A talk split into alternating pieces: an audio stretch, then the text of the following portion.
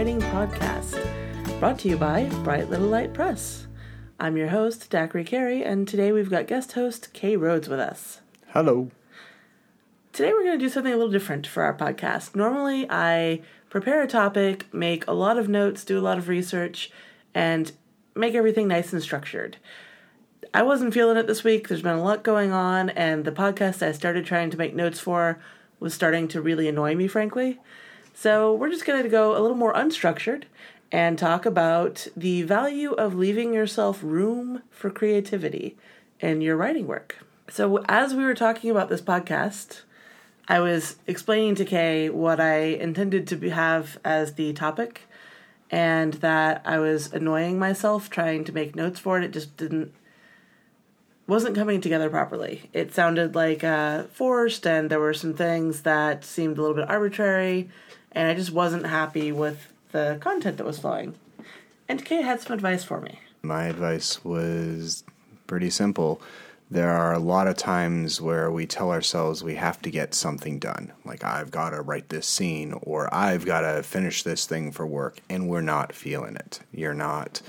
Um, you know you're not in the mindset maybe you're burnt out maybe it's been a long day maybe you just like your brain is typically fighting you like looking for every excuse to go oh look at this other thing online yes i will write a review about something that someone asked me for or i will do this other thing like anything but the thing i'm supposed to be doing and like there there's the reason for that your brain is telling you things and you know, the advice is simple. Take a break. Give your mind the the space it needs to relax and go off and do something. And you know, a, a much simpler analogy is um, well, it's not really an analogy. Like in America, we have this belief that you should, you know, get up and go to work at 8 a.m. and work hard until 5 p.m. or 6 p.m. if you include lunch, and like no breaks, just keep working. And especially for knowledge workers, like keep thinking your important thoughts all day long. And we all know our brains just like wander off at some point in the day. They're like, nope, I'm out of here, you know?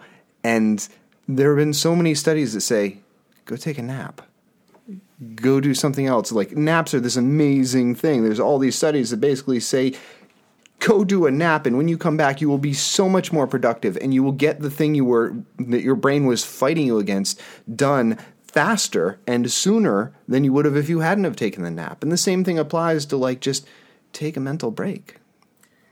So there are a few different ways we can turn that into actionable advice whether you are working on a writing project or whether you're working on marketing your books.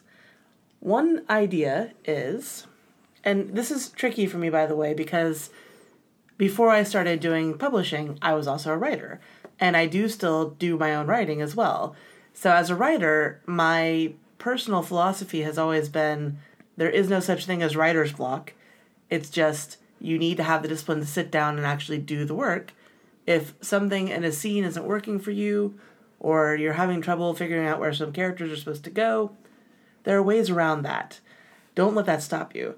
But on the flip side of that, unless you're doing nonfiction writing, and even then, um, writing is a very creative process, and our brains are really only capable of being creative for so many hours or um, for so much time on a specific task, or maybe there's other things that are derailing your thought process, like you've got other stressors happening in your life, or maybe something um, bad has happened, or maybe you're concerned about a friend or a family member or a loved one. There's all these things that are going on in our subconscious mind while we're trying to be creative. And all of these things can totally derail the thought train. So there's sort of a few different things around that. One is to give yourself room, as Kay was saying, take a break. I generally advocate that you should sit down and try to write, and it's the discipline of that that will help you learn to work through blocks and things like that, and to make sure that you don't have writer's block. You just sit down, same time every day, write some words. They may not always be good, sometimes they'll be crap, but that's how you get to a finished product. But I mean, on on speaking of that, and I totally agree Like if you're working, you know, trying to get this scene done and it is not working, your brain's like, no, I don't want to write the scene. And every scene thing seems like wooden and crappy, like Decker was saying. Like, write, but don't write that. Exactly. You know? That was exactly what I was about to say. If your brain is fighting you a thousand different ways, take a break from that. Maybe you go write something different about your characters. Maybe you go write a few paragraphs about a character's backstory. Maybe you skip ahead to a different scene in the b- book you're working on. That was the dog. This is a really informal podcast. Um, maybe you switch gears entirely and maybe you go work on some marketing related tasks. Maybe if your brain is not working on your novel right now, you go take an hour and schedule a month's worth of social media posts. Or maybe you go solicit reviews from a few people from books you already have out. Or maybe you write ad copy, which is a different sort of mental skill set. And, and what I would advise is don't go do the next thing on your to do list that you have to do. Go do the next thing that is interesting to your brain. Hopefully, there's something on your to do list that your brain's like, ah, I could do that. Like, don't try to force it because you're just going to have the same problem when your brain gets into that state. And, you know, I while I mentioned you know the idea of a nap or taking a break, I, I find that with writing, if there's a scene that you're trying to work through that you're just your brain is not going there, it's just not working, walking away and coming back to the same scene frequently doesn't help. You know, for me, it's no, you. I have to write something completely different. I mean, it doesn't have to be completely like an entirely different story, but like, you know, maybe write some random other scene involving your favorite character of the story that may or may not ever make it into the story. You might just trash it or just you're just exploring some part of their personality and having fun with some nifty idea. Or just write something random. And then later on you'll be much better off coming back to that scene and maybe you'll write it well and maybe you'll be like actually the scene is crap. yeah, in a lot of these cases, sometimes when your brain is objecting to doing the work, it's because there are other factors going on in your life. Sometimes it's just your brain's way of saying, hey, this doesn't really work in the story, but your brain doesn't have like a direct line to you to tell you that. So it's your subconscious way of being like, nah, this isn't right, but you can't quite put your finger on it. So instead, you end up spending two hours on Twitter or staring at a blank page and getting really stressed out. Don't do that. Yeah. Give yourself time to do something else. And maybe for me, one thing that helps sometimes is to go away from the computer entirely. I'll go do dishes or take a shower or walk the dogs.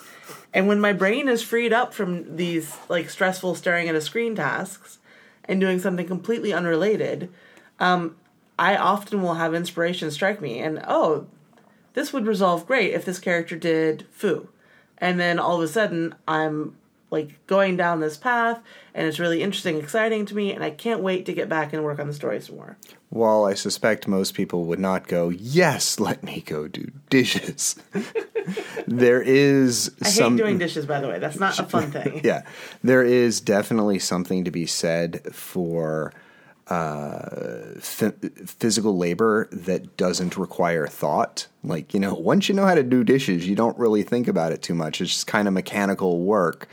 Uh, you know, chopping logs or, you know, going and mowing the garden or just like anything that you don't have to think about and involves some physical motion. Actually, like, there's a lot of stuff saying, like, go move your body, it will help and especially these things that you don't have to think about and just let your mind wander and do whatever it wants to do while you're doing this other task and it, it helps tremendously Yeah, there are some interesting studies that have been done around subconscious communication and at the risk of going into territory that sounds a little out there, um, I know that a lot of us just have trouble tapping into some things that are below the surface.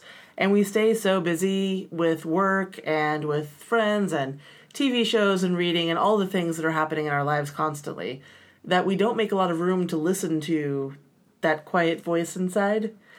And so when you're doing these repetitive physical tasks that don't really require thought, your brain actually sort of goes into a different state and it's easier for your subconscious thoughts to rise to the to the surface then because you're not thinking so intently about what you're reading on Twitter or being outraged over politics or how your family did this really dumb thing. You're just sort of zen in that moment and that frees space for these ideas to come to you. It's just another form of physical meditation. only. Exactly. you know, it's there's a little difference, although meditation does help with uh, this type of stuff too. Like not meditating on a topic, but just like in general, meditation totally helps with you know the types of stuff that thought. Well, I think it helps in pretty much everyone's life. I don't think there's ever been a study that said, "Oh, meditation didn't help this person." But some people find it difficult to meditate. Right. And I'm not suggesting that go meditate, um, although that may work for you. That may be great. That I think the difference is with meditation, you're generally going, I acknowledge this thought and now th- this thought that I've had, and now I am letting it go.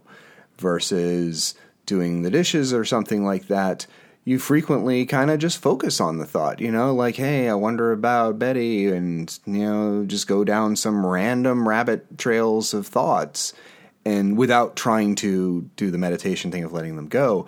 But there's a lot of value in just that free, relaxed, let your brain go where it wants to go. With the note that do try and avoid the thoughts that are like all frustrating you. I can't get this done. Ah, Yeah, let and, it go. the other thought, in general, negative thoughts, you should try to just let them pass through you without thinking about them too much. And as a writer, it can be very easy to focus on a bad review you've gotten or a letter from a publisher who's not interested in your book or an agent who doesn't want to rep you. There's all these um, sort of roadblocks that writers encou- encounter on a regular basis. And it's easy to internalize that. So definitely just sort of try to let those pass. alternately, you could say, you know, if you're uh, you're all pissed off about a terrible review, write yourself a like a teeny tiny, not even a short story, just like a little thing about this evil person who just like you can just like throw all that like negativity into this character that you build that's just like a jerk.